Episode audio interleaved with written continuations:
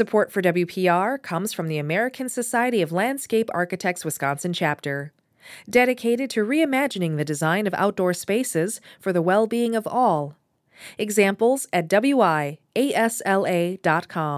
Support for WPR comes from Door County History Days, a celebration of untold stories with museum tours, book signings, readings, and more. June 17th through the 23rd. Facebook.com slash Door County History Days.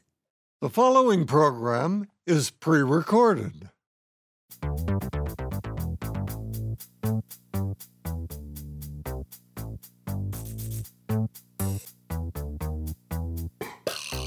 From Buck Studio at Wisconsin Public Radio, this is Zorba Paster on your health. I'm Tom Clark here again with Family Doc Zorba Paster to talk with you about what's new in healthy living, share some down to earth advice, and great lifestyle tips to help you get the most out of life. If you have a question for the good doc, the number to call is 800 462 7413. And along with your calls, we have some topics to talk about, Zorba. Sunscreens. What should we use? What's good? What's bad? What does the FDA say about this and the CDC? We're going to look into sunscreens a little bit further than we've ever looked before. And multivitamins. You know, I've always been on the fence about multivitamins. They've, you know, the phrase goes Americans have the most expensive urine in the world because we take all of these vitamins. But now there's a study that may show that a multivitamin may actually increase your memory. Hmm, oh. Who knew? Maybe okay. that'll be something that'll I be need. useful. And what's our special recipe today? Avocado edamame salad. And I would bet that you don't even know what edamame is, right? No, but I don't care when it says avocado. I just I just pass on on that one. Okay, let's go to the phones now, Zorba, at 1 800 462 7413. 800 462 7413. Our first caller joins us from Pewaukee, Wisconsin. Hi. Hi. Yes, Dr. Paster and Tom. I wanted to ask a question. Well, when Wisconsin gets progressive enough as our neighboring states to legalize at least the medical uh, cannabis, how does it affect the THC? Affect a person's heart. Um, there are these gummies that I've heard about wink, wink, mm-hmm. and another. Mm-hmm. Um, so, sure. how does it affect the heart yeah. and possibly other organs? Uh, if you know, I realize that um, because the feds have yet to put cannabis in a separate class uh, instead of with the hard drugs, that um, since it's less harmful than even alcohol, um, there's not enough research done. Oh, you hit it! You hit it right on, right on the head. That. Right on the head. For many reasons that we can't go into that really have to do with politics and other things. They put marijuana in the same class as heroin, as right. opium. And believe it or not, OxyContin is in a lower class than cannabis. Mm-hmm. I mean, give me a break. I mean, I've been talking about this for years. How could the feds put their heads in the sand and not say that cannabis mm-hmm. is actually safer than OxyContin when we know that OxyContin and other opioids kill 100,000 people a year? I mean, it's absolutely ridiculous. So the problem is because it's in that class, the ability to actually study it is greatly curtailed due to federal rules. You've got to make sure that it's under certain precautions. In, uh, in other words, they basically are putting up obstacles to actually studying it. And the issue is these drugs are much safer than opioids. And when it comes to chronic pain, they're much safer. Now, do they have side effects? Of course they do.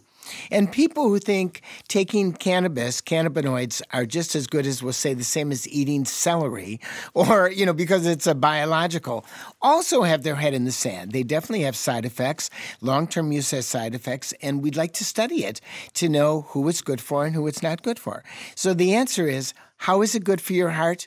Nobody knows because nobody has done any cardiac studies looking at people with chronic pain who either have, we'll say, hypertension, previous stroke, previous heart attack. So we don't know where the safety is. Now, if you take it as a gummy, it's different than inhaling it. So we know it obviously doesn't affect the lungs. Uh, but whether or not it adversely affects the heart for taking it intermittently or daily, I don't think anyone really understands what that is. Hopefully, in the future, we will know it. Now, Do I think that it's probably safe for your heart? I think probably it's safe for your heart, but the scientist in me says, where do I get the idea that it's probably safe for your heart? We know that cannabis is safer than alcohol. We know, for instance, that alcohol is responsible for so many deaths on the roads with automobiles. We know that alcohol is responsible for lots of violence. We know that. We know that people get it out of bars who are drunk at night are more likely, you know, more likely to fight. And people who get out of uh, in in Amsterdam, people who get out of cafes, and that's what they're called, tend not to fight. They tend to go to sleep. on the bench. So, you know, I mean, and that's kind of where it, where it sits until the feds finally make a change. And what's very interesting is it doesn't make a difference who's in political power, whether because you mentioned that the Democrats or the Republicans in Congress, and the whether or not the president is a Republican president or a Democratic Democratic president, none of them have bothered to take this, and they could do it by an administrative change, and they don't do it. And why don't they do it? Write your congressman. There's my do. rant. I mean, I obviously went off on a rant because it's really upsetting. We should be able to study this, just like we should be able to study uh, psilocybin and mescaline and its usefulness in people with PTSD. And we could do minimal studies with that, and the data looks quite good for people with severe PD, uh, PTSD from war-torn countries. But we can't study that because Timothy Leary, when he overused it in the 1960s, got that put into the same class as heroin. Mm-hmm. Got it. Okay, thank you so much for all that input. yes, maybe a little bit more than you even than you even wanted. So the real the reality is, gummies are available for people in Wisconsin who want to cross the border into Illinois and Minnesota, and maybe one day the rules will be changed. I'm not going to hold my breath. Ta-da! Thank you so much. All, Thanks all a lot. wonderful, and and I love the humor. I love the interplay between you and Tom, and uh, we are longtime supporters, and will continue to be. Thank you. Thank very you. much. Thank you very Thank much. you. Much appreciated. Our number is 800 462 7413 if you have a question for Zorba. But uh, before our next call, Zorba, the trouble with ingredients in sunscreen. Well, that's a big issue because sunscreen, I mean, especially in days when it's out in the summer, but even in the winter, when I go skiing, I wear sunscreen in the winter, you know, contains uh, different materials and also it has to do with the SPF. Now, First of all, let's talk about sun protective factor, SPF. Anything over 30 doesn't make much of a difference. So if it says 60 or 80 or 90, it doesn't make as much of a difference as reapplying the sunscreen. It turns out once you're at 30, you're home. But if you reapply it more often, you're better. And so that becomes an issue when it comes to sunscreen. Now, I don't like the tacky feeling of oily sunscreens on my on my skin, so I use a spray. On the other hand, when you're going to use the spray, if you're going to do it, you don't want to inhale the spray as you're using it because we don't really know what that does in your lungs. So it's not bad according to the feds, but it's not necessarily good. But the issue with sunscreen happens to be what's in it. So in 2021, the European Commission published opinions on sunscreens with ultraviolet filters, UV filters, and a variety of things, such as something called oxybenzone, homosalicate, and oxycitrine. And it found that two of these may not be safe in the amount of sunscreen. So, wait a minute, all of a sudden we've been using this sunscreen for years. Do you use sunscreen when you go in the sun? Never. Never. How about you used to go to the Caribbean? Do you use, did you use sunscreen in the Caribbean? No. Did you burn when you used it when you went in the sun? No. you didn't burn when you went. Do you go in the sun I very didn't often? stay in the sun I was, that I was long. gonna say. I was just jumped in the water. say, you jumped in the water. You didn't go in the sun, so you're not. Carl, do you use sunscreen? Oh, of course, always. Uh, of course, mean, of always. Now, wait a minute. Of course, always. Now, is this the real Carl or just the Carl who says he's doing something because he says it? Do you use it all the time? This is the real Carl, but that's what artificial intelligence would tell you. Wait a minute, Brad was laughing with that. I got a little flip up of that. Do you a little bit of Brad in there? But anyway, it turns out that the best, the safest sunscreen is sunscreen that actually contains zinc oxide or titanium dioxide because they're actually not a chemical. They are a nanoparticle that goes on top of your skin that actually is an opaque particle. So if you put lots of it on your nose, it used to be you would see uh, uh, lifeguards, and they would always have all this white sunscreen on their nose because they didn't want their nose to get burned. Because noses and lifeguards, why do noses and lifeguards get burned more than their face? you know, I've never thought about that. Your nose won't get burned, but all the rest of you will. what? Maybe they put it on the nose so people would know they were a lifeguard. I'm just thinking, why does the nose get burned more? I know because they probably because the skin on the nose is a little bit thinner. Somebody's going to write me about that. Anyway, nothing over 30 when you look at a sunscreen. If you want to be super safe, it's one with titanium dioxide or zinc oxide. But reapplication of sunscreen is the most important thing. And then when you don't want to get sun, a broad brimmed hat and wearing appropriate clothes to keep the sun off your skin. Hmm. That number again is 800 462 7413.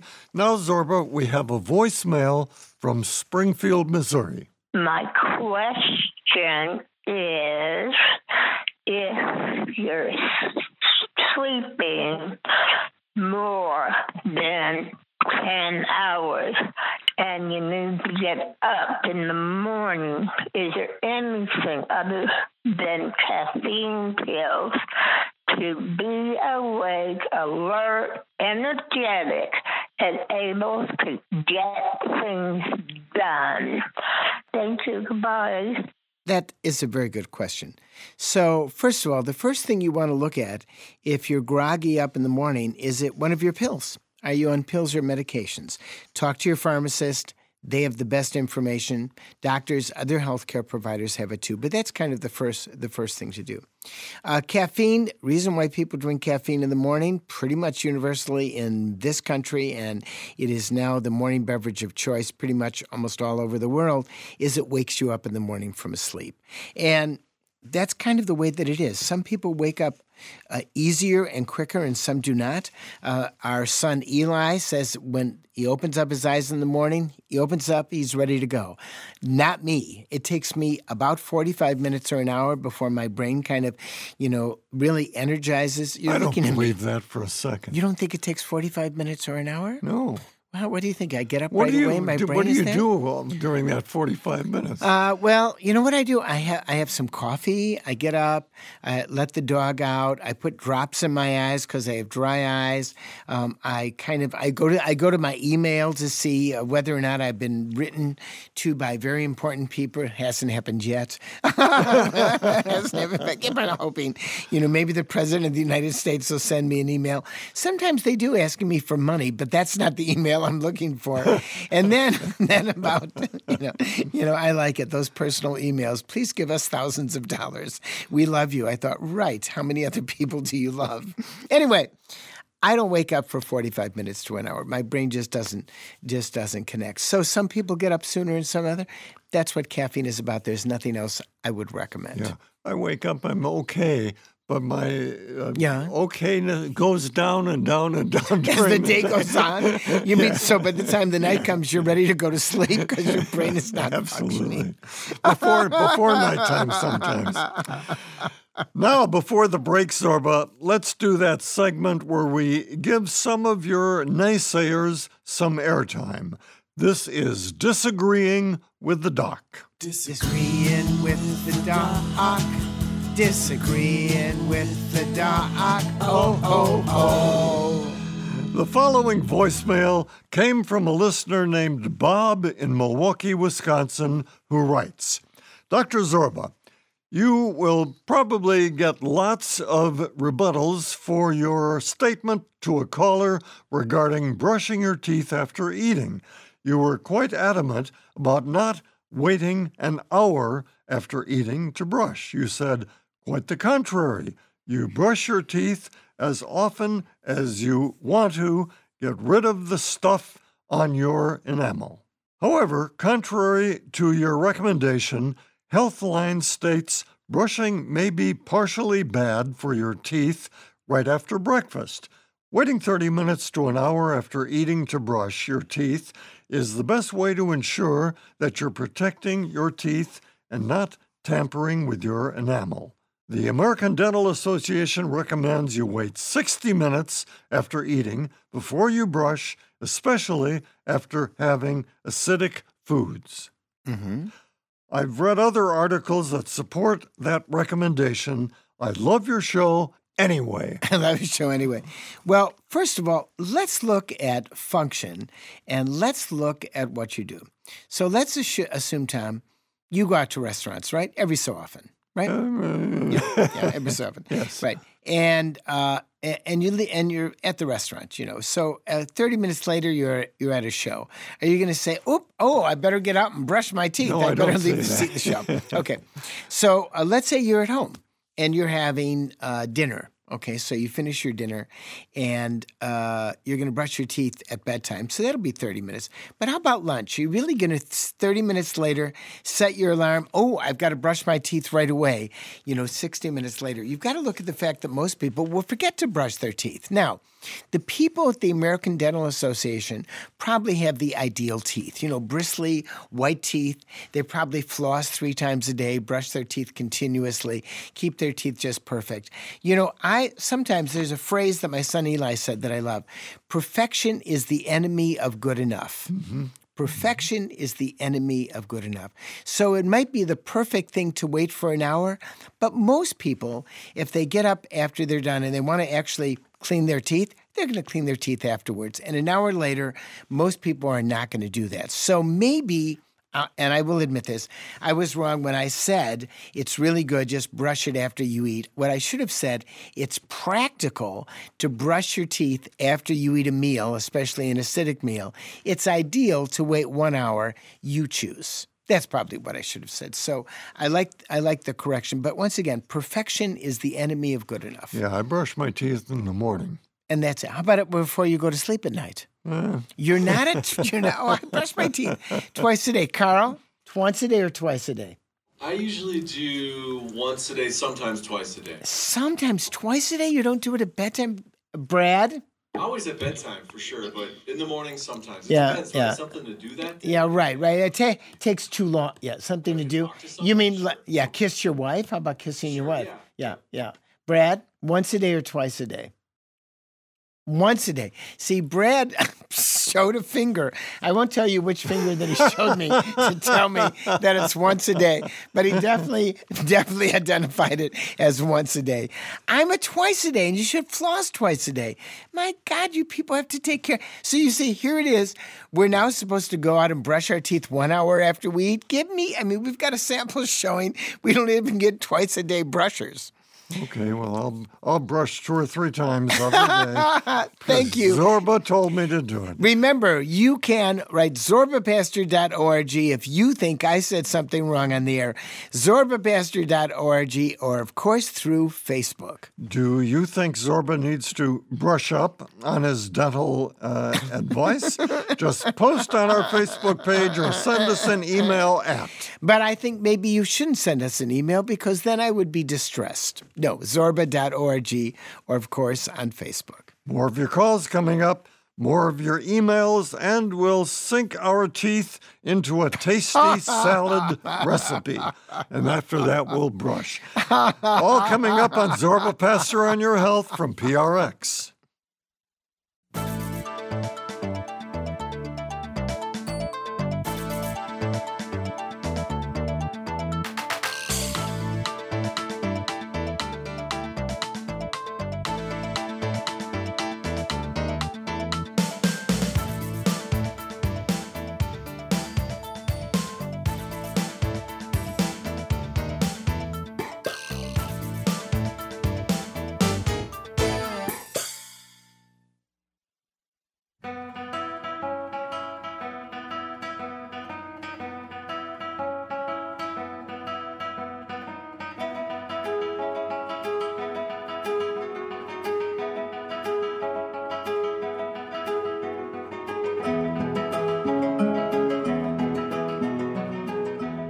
Clark here with Family Doc Zorba Paster on Zorba Paster on Your Health. Before our next call, Zorba, our recipe avocado. Go ahead. Go ahead. Try it. Try it. Avocado. Go ahead. Edamame salad. Edamame. Edama- edamame. Okay, if you say so. Try edamame. It's Japanese. It's actually probably not Japanese, but I mean, uh, uh, I often have it in a Japanese restaurant. And these are pea pods. Uh, it's a different kind of a pea. The pea is steamed. You don't eat it raw, and it's really, uh, it's really kind of tasty. Uh, obviously, you've never had it, right?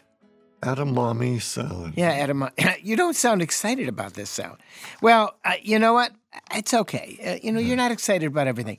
If I put down avocado edamame beef salad, then you'd probably be excited, right? We'll, we'll run through this and then, then back to the phones we go.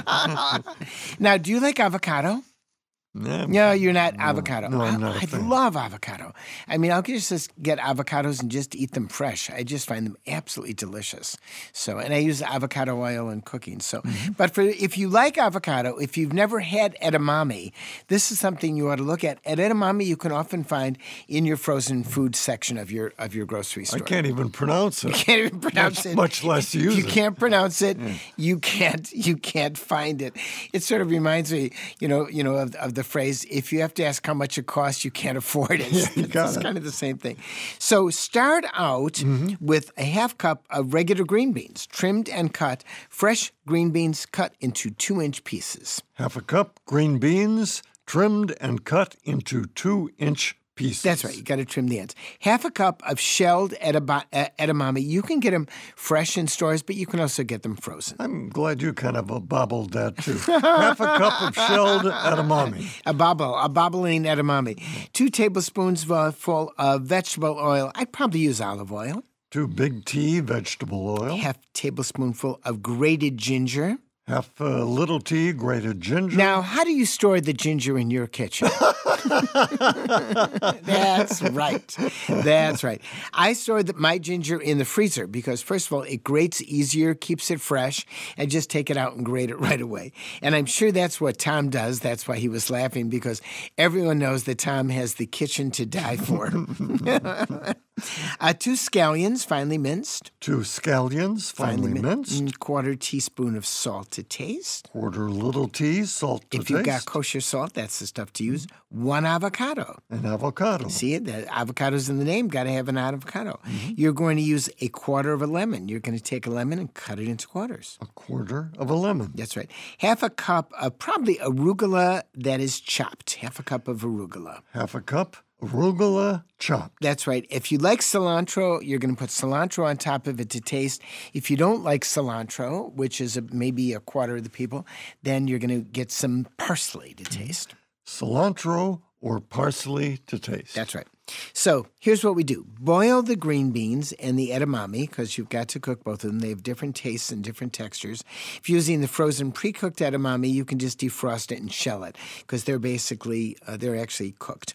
In a bowl, mash together the oil. You're mashing it. The oil, grated ginger, scallions, and then put some salt in there. Cut the avocado, take it out, cut it into cubes, drizzle it with a little lemon juice. That's why you're taking a quarter of a lemon. You can use half a lemon if you like more, but you're going to drizzle it. Then toss the avocado, the green beans, and the edamame with the dressing. And then when you're finished, put it over the arugula and then put some cilantro on the top of it or parsley on the top of it. And if you like avocado, uh, you'll like it. If you like beans, you're going to like this recipe. And if you've never tried edamame, I recommend that you try it because it has a different texture and a different taste. And this is a really, really good salad as a side salad to your favorite dish. I mean, I think it's I think it's great. Very tasty and it's got a great texture. Uh, this will serve two, but if I'm with you, you can have both of them. I'll serve one. If you want the recipe, write us at zorbapaster.org. That's zorbapaster.org. Or don't forget, you can find us through Facebook. and we have a caller now, Zorba, from Milwaukee, Wisconsin. Hi. Hi. Well, I had approximately a month ago a Cologuard test, Mm-hmm. Okay. and the test came back positive. Mm-hmm. And Cologuard, of course, for our listeners, is uh, a, a, DNA type test which looks for a possibility that you might have colon cancer.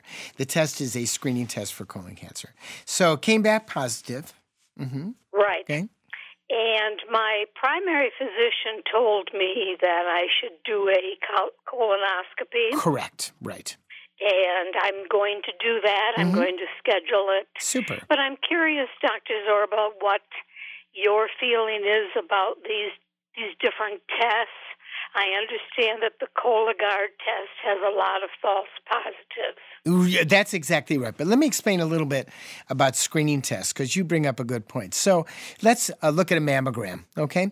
Woman has a mammogram, and the mammogram shows a spot uh, that may be cancer many of those are false positives. In other words then you do some other you, other things you follow it over time and you go well i don't think it's cancer or you do a biopsy. Turns out to be benign or you have an examination or you have an ultrasound. So all these screening tests have false positives. Pap tests have false false positives too. So the gold standard is actually to do a colonoscopy. But colonoscopies don't have they don't have false positives but they have false negatives. All tests also miss cancer so the idea behind the Cologuard is will it pick up all of the cancers that are there. In other words, what's the false negative rate? In other words, how many does it miss? And it turns out it's in the 95, I think 94 to 95% range, right right up around there. In other words, it misses very few cancers just like colonoscopies can actually miss cancers up near the cecum. If they're you know, there's no test that's perfect. So yes, many of them, not many of them, I don't know the percentage, I'd have to look it up, are false positive. But anyone with a positive Cologuard automatically gets a colonoscopy to see whether or not they have a polyp. And it's easier to do the Cologuard than to frankly do the colonoscopy on everyone. Colonoscopies are expensive. You got to take off from work. You've got to take take the medication, you know, got to take the stuff to get the poop out of your colon. You have to, you know, be put into an anesthetic state. So the Cologuard is a good test, but you are correct. Chances are there, there's a decent chance that this is a false positive, but you don't know. And how old are you? I am 79. 79. And any history of breast cancer, I mean, of colon cancer in your family? No. No. Okay. So you're 79. If you pick it up, that'll be a wonderful pickup. And the answer is the colonoscopy. And you're right, there are false positives. So let's hope you have a false positive. And if not, hey, you picked up something before it picked you off. Right. Well, I'm scared to death to be honest with you. Of course, of course. I think everyone I think everyone in that situation would be. You know, you have a positive test that may be cancer. I think being scared is an absolutely appropriate emotion and you'll be scared until you get the final results. And remember, if they find some polyps, they're going to remove those polyps and they'll let you know if they're normal polyps or precancerous polyps. It picks up a lot of polyps that are not cancer but are precancerous and can become cancer cancer. And that's the goal. The goal is to pick up these polyps that then are cancer causing polyps. And that is the most common positive finding when you get a colonoscopy after you've had a positive Cologuard. Precancerous polyps picked up and removed and basically kept from becoming cancer. Okay. Okay, then I'm thinking much more positively at this point. Absolutely. You want to pick something off before it even becomes cancer in the first place, and Cologuard is great for that. Okay. Okay. Well, thank you, Dr. Zorba. I appreciate your time very much. You are most welcome. Thanks for your call. Okay. Bye bye. Bye bye. 800 462 7413 is our number. 1 800 462 7413. Now, Zorba, we have a voicemail from Washburn, Wisconsin. I was going to ask Dr. Zorba, uh, you know, I'm waiting to get a hip replacement, but I'm, I'm, I'm in pain, you know, for about another three weeks. What would you suggest that I might take, my good man? And the show, what a great show. Thanks. bye bye. very nice that very nice that he likes the show.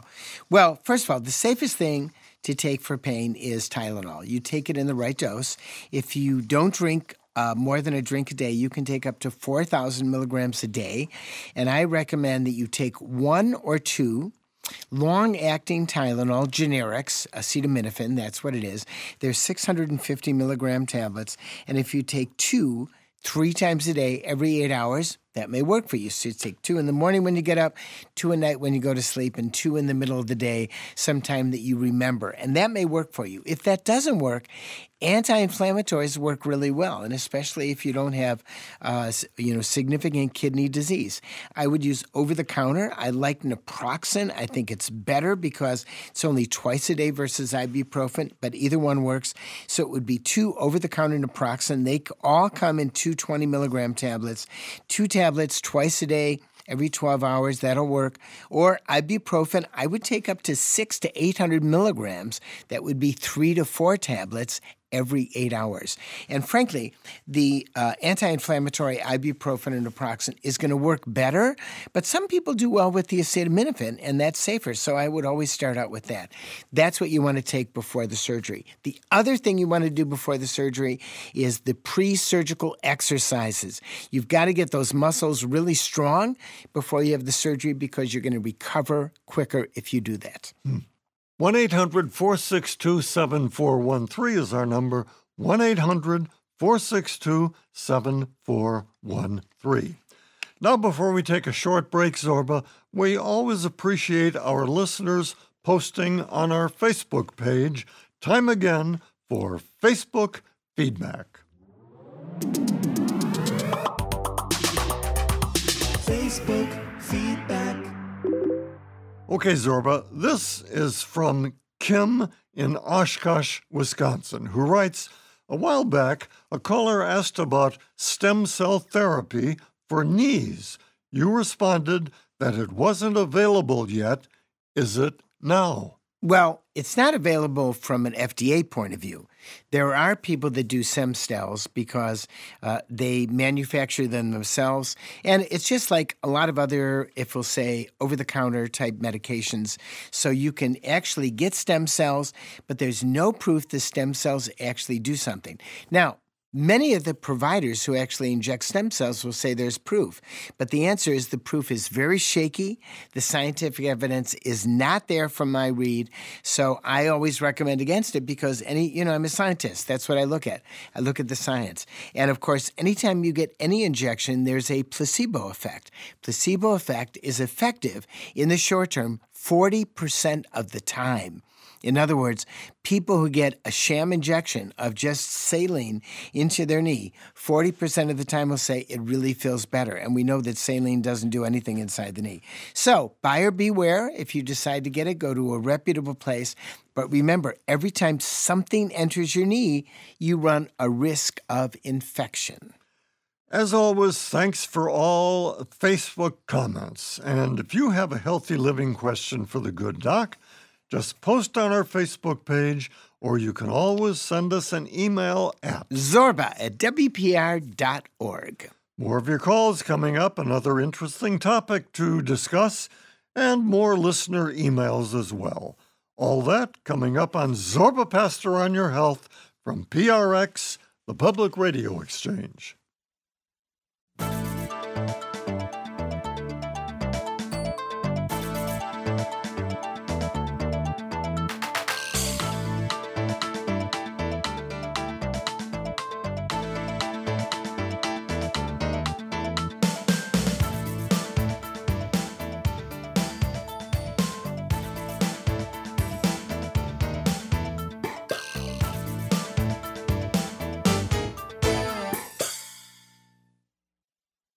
Tom Clark here with Family Doc, Zorba Paster. 800 462 7413 is our number. 1 800 462 7413.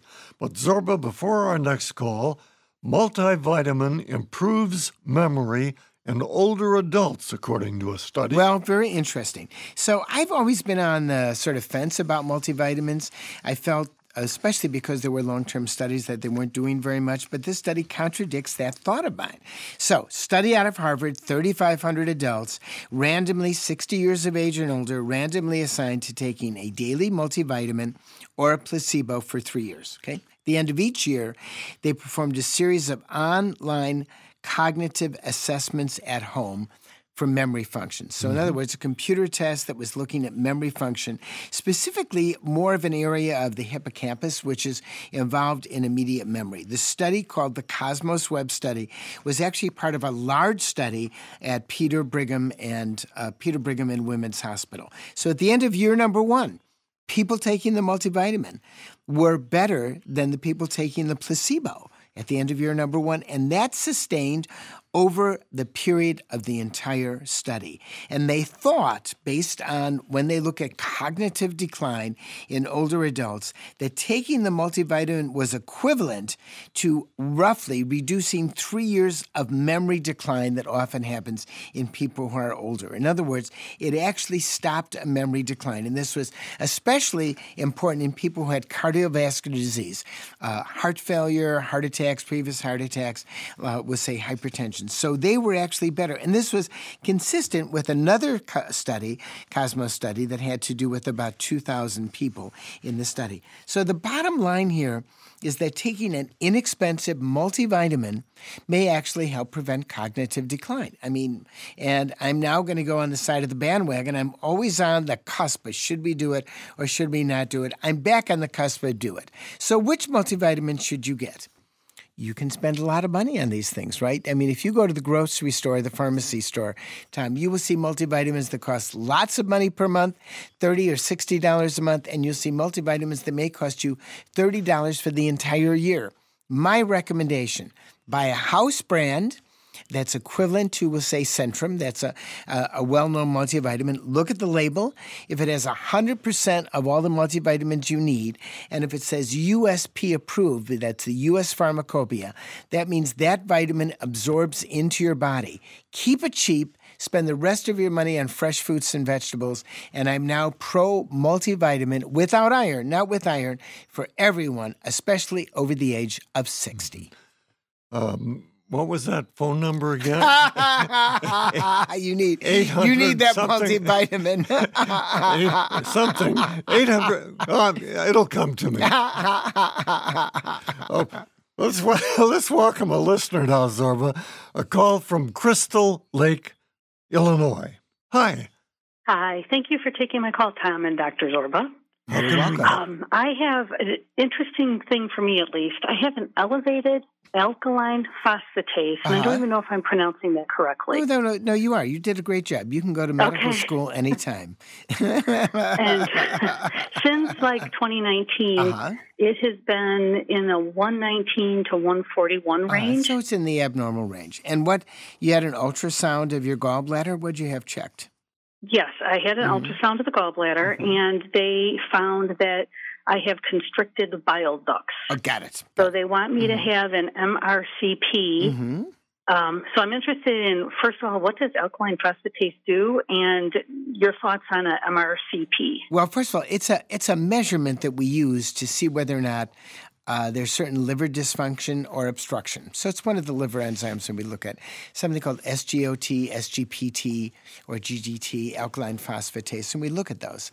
And if there's an elevated alkaline phosphatase, it can mean a bunch of things. For instance, we get that uh, in very large amounts in certain forms of cancer. So there are other things that will also elevate it. But it's commonly elevated if there are problems in the gallbladder. And so you've got some constriction of the bile duct, and the question is is it constricted such that they should go in and sort of ream it out? Is there a little stone in there? Or is the bile duct itself kind of tightening up for some reason? So if they're doing uh, there's an something called an ERCP, and that's with a uh, and that's with a gastroenterologist. But they're doing an ERCP with an MRI. Is that what they're doing? No, they're, well, they said they're doing an MRCP, and then Mhm. depending upon the results of that, they would have me do a, an ESCP. ER, ERCP. So when they're doing an MRCP, that means once again it's another imaging study to look at this duct to see if they can so find. it, I don't know if it it's is. helpful at all, but I don't have a gallbladder anymore. Oh, then then what they're looking for is not because you don't have the gallbladder, is what's causing the problem in that duct. In other words, Okay. do you have something abnormal in there, like a tumor? right? Okay. That would be what they would be looking for. Is there evidence that you have a bile duct tumor? Uh, you may not have the bile duct in there, but you have something in there. Or is there some other thing that's causing the obstruction? And so they're obviously looking at the imaging study before they have the gastroenterologist. And you just answered the question why aren't they going to the ERCP right away? And the answer is you don't have gallbladder. So that's kind of what they're looking for. Once again, these imaging studies are very good. They're very accurate. They've got a very good rate of finding out what it is. But more importantly, they also have a very good rate of saying, do we have to do other studies, such as direct visualization of that area with a scope? They would have worried. Uh, well, if they found something that was large, they would have it done sooner and they would say we've got to look at this right away so in other words okay. i mean that would be my my thought in other words i mean i haven't looked at the report but if usually if they find something that's very direct they'll say we've got to do something about this and the reality is they probably didn't find anything and that's why they're doing this in other okay. words it, they usually do this when they when they it's negative, but you've got this elevated alk phos, and they have to figure out what it is, and they have to find out if there's something small that's going on. But then they will look. If they don't find anything, they may look for other tests to see if there's something. Uh, something else that's happening. Alk phos is actually, uh, although we look at it from a liver gallbladder point of view, it also really has to do with bone. So they may look for other things that may be involved. I would have to, you know, it's interesting because as as you're asking me this, my brain, my hard disk is whirring, whirling in my brain. I can hear it whirling. And I'm thinking, what would I do if I were in my office and you asked me this question. So let me just tell you what I would do because I think it's important, you know, for people to look at this. So I would I'd be at my computer. I've got a computer, obviously. I'd go to something called Up to Date. Up to Date is a medical reference that is updated every year. And when you look at the article you're looking at, it tells you who's responsible for that article and when it was updated and when it was last looked at. So you know you're getting the latest, best information. We frankly don't use books anymore for the most part because they're old by the time they actually get published. So I would look at Up to Date. I would look at what elevates ALK phosphatase, and then I would look at your uh, history in your chart and determine what testing I would be doing. And I'm going to make an assumption that your doctor does something like that, especially since they ordered this very specialized test of an MRCP. So that's what I, my guess is they're doing. But that's what I would do in my office. And I could get a hold of that data of what I would follow up with. I could look at it, read it, and get an evaluation, certainly in three to five minutes, in other words. And as I read it, I would then learn something myself about what's going on in my practice because that's what medicine is all about. It's looking at references all the time for people who may not fit into the normal paradigm of uh, elevated ALK phos, check the gallbladder. Okay. I hope that's helpful to walk you through. Now, you asked me, should you be worried? I think you should be concerned, but I don't think I'd be worried. I think I'd. Okay. That's that's what I would do if it, if if we're elevated mine. I would say, well, we got to do the testing. I'm concerned about it, but I'm really not worried about it because I'm not going to get an answer. And if there's a question, call your doc. Well, you know, and it's interesting because when they put the order out there, they put a, they put like a time on it when mm-hmm. it would expire. They made it August of 2024. So that kind of told me it wasn't super critical. Right, right. Um, now, is your doc on MyChart or an electronic yeah. chart?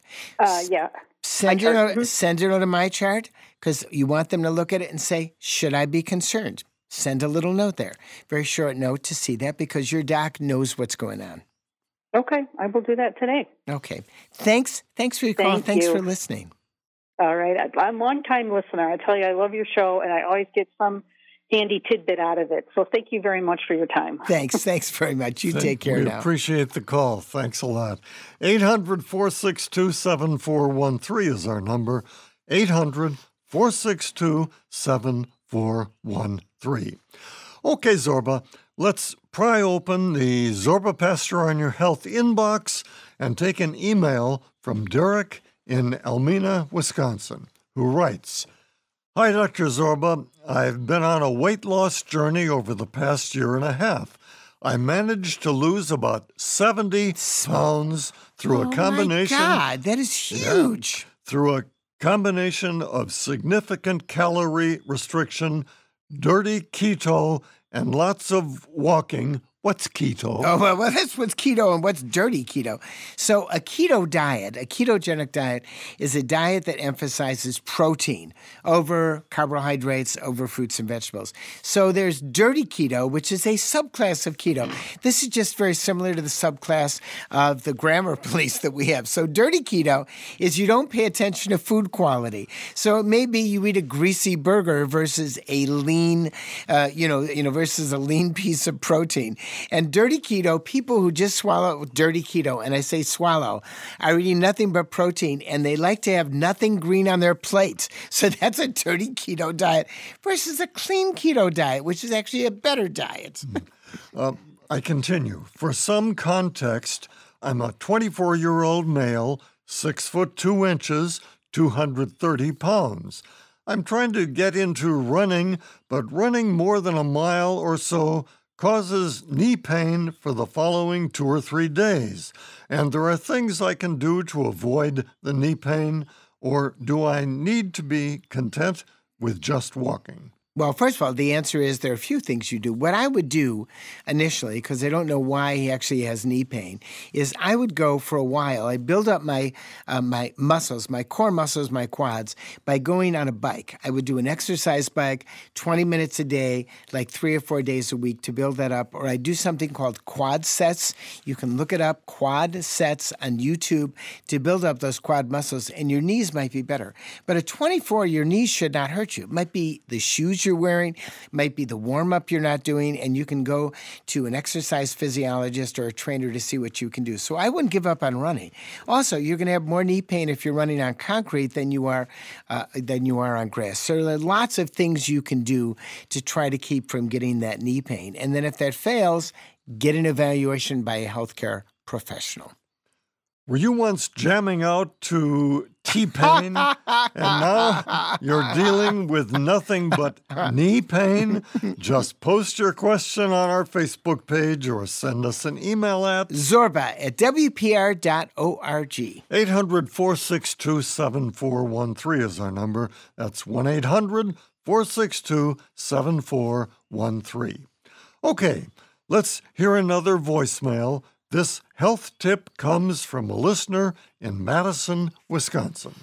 I haven't had hiccups in years, but what I was told and seemed to work for me if I got kind of nonstop ones is to, uh, get a full glass of water and keep on swallowing as long as you can. That it's a it's uh, hiccups come from disruption of your uh, swallowing and breathing order, and that always worked. Thank you, Zorba. Bye. So hiccups come from the phrenic nerve, and I don't know why, but but seeing hiccups in infants is always so funny. Don't you agree, Carl, that it's funny? Yeah. You know, when you see infants and they're hiccuping, you're always smiling because I mean their whole body shakes when they hiccup. It's like they go hiccup, their whole body shakes, and they have no idea what's happening. Because I've seen it with the infants; it tends to stop when they're about a year. Hiccup in an adult is not funny, not funny for the adult, but I do laugh when somebody gets hiccups. So it's basically getting that phrenic nerve to calm down. She's got a great idea. I bet other people also have great ideas on how to cure hiccups, and I would welcome the most unusual hiccup cure that you have because if you send it to us, we might just read it on the air. I don't tend to hiccup. Well, I think, you know what? Hiccups are for young people, and you're old. I sure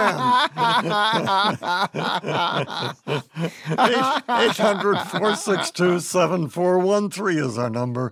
1 800 462 7413. But before we head out today, Zorba, it's time to unholster your gavel and powder up your parliamentary wig. This is the segment I've got to get a wig. I got to get a wig. I'm going to get a wig. I'm not going to get the powder because I'll probably sneeze. I, then we're going to put it on our Facebook page along with the gavel. The time has come to trademark the gavel and the wig and the answers from this show, and we will trademark that picture, and then we'll distribute it free of charge. oh. but before before that, Zorba, wait a minute, I gotta is... check out. I gotta check out the gavel. Yeah, it's working. anyway, we have a segment now we call Judge Zorba. Da da da.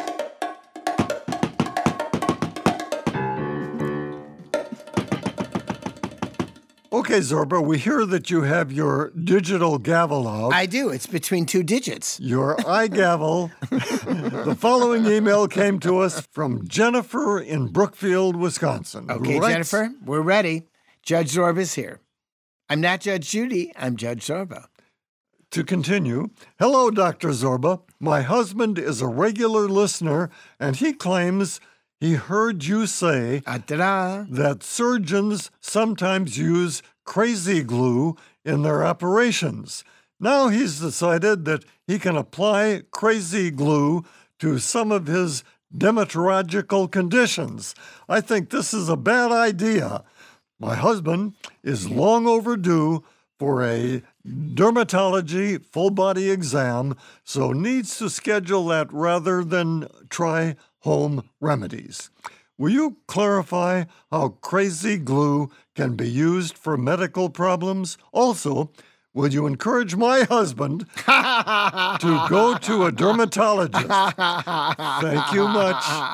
I am ready to render my judgment. Here we go. She's right, he's wrong.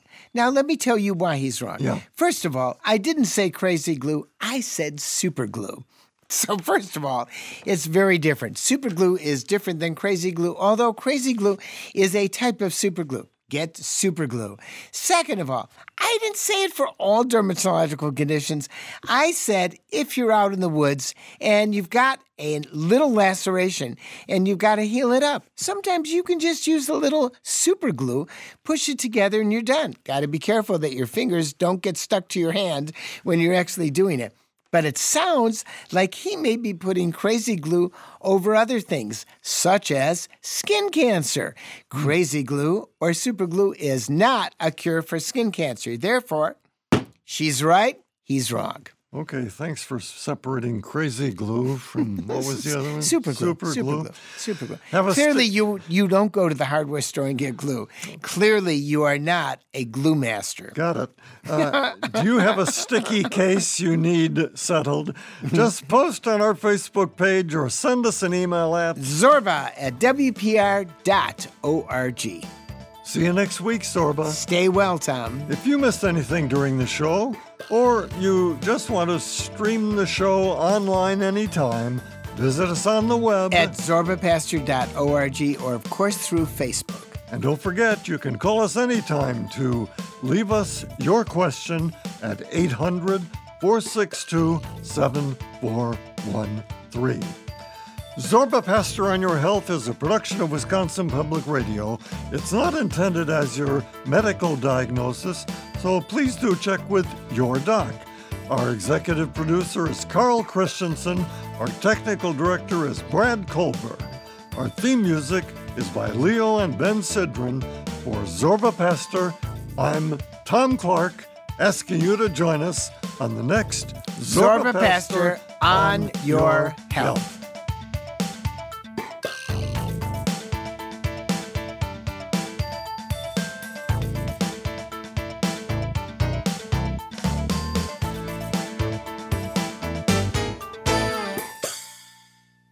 Did you miss something on today's show? Simply go to zorbapaster.org to catch up on all things Zorba. There you will find recipes from the show, links to the Facebook page, Zorba's Healthy Living articles, and you can subscribe to the weekly podcast. On the web, that's zorbapaster.org. From P-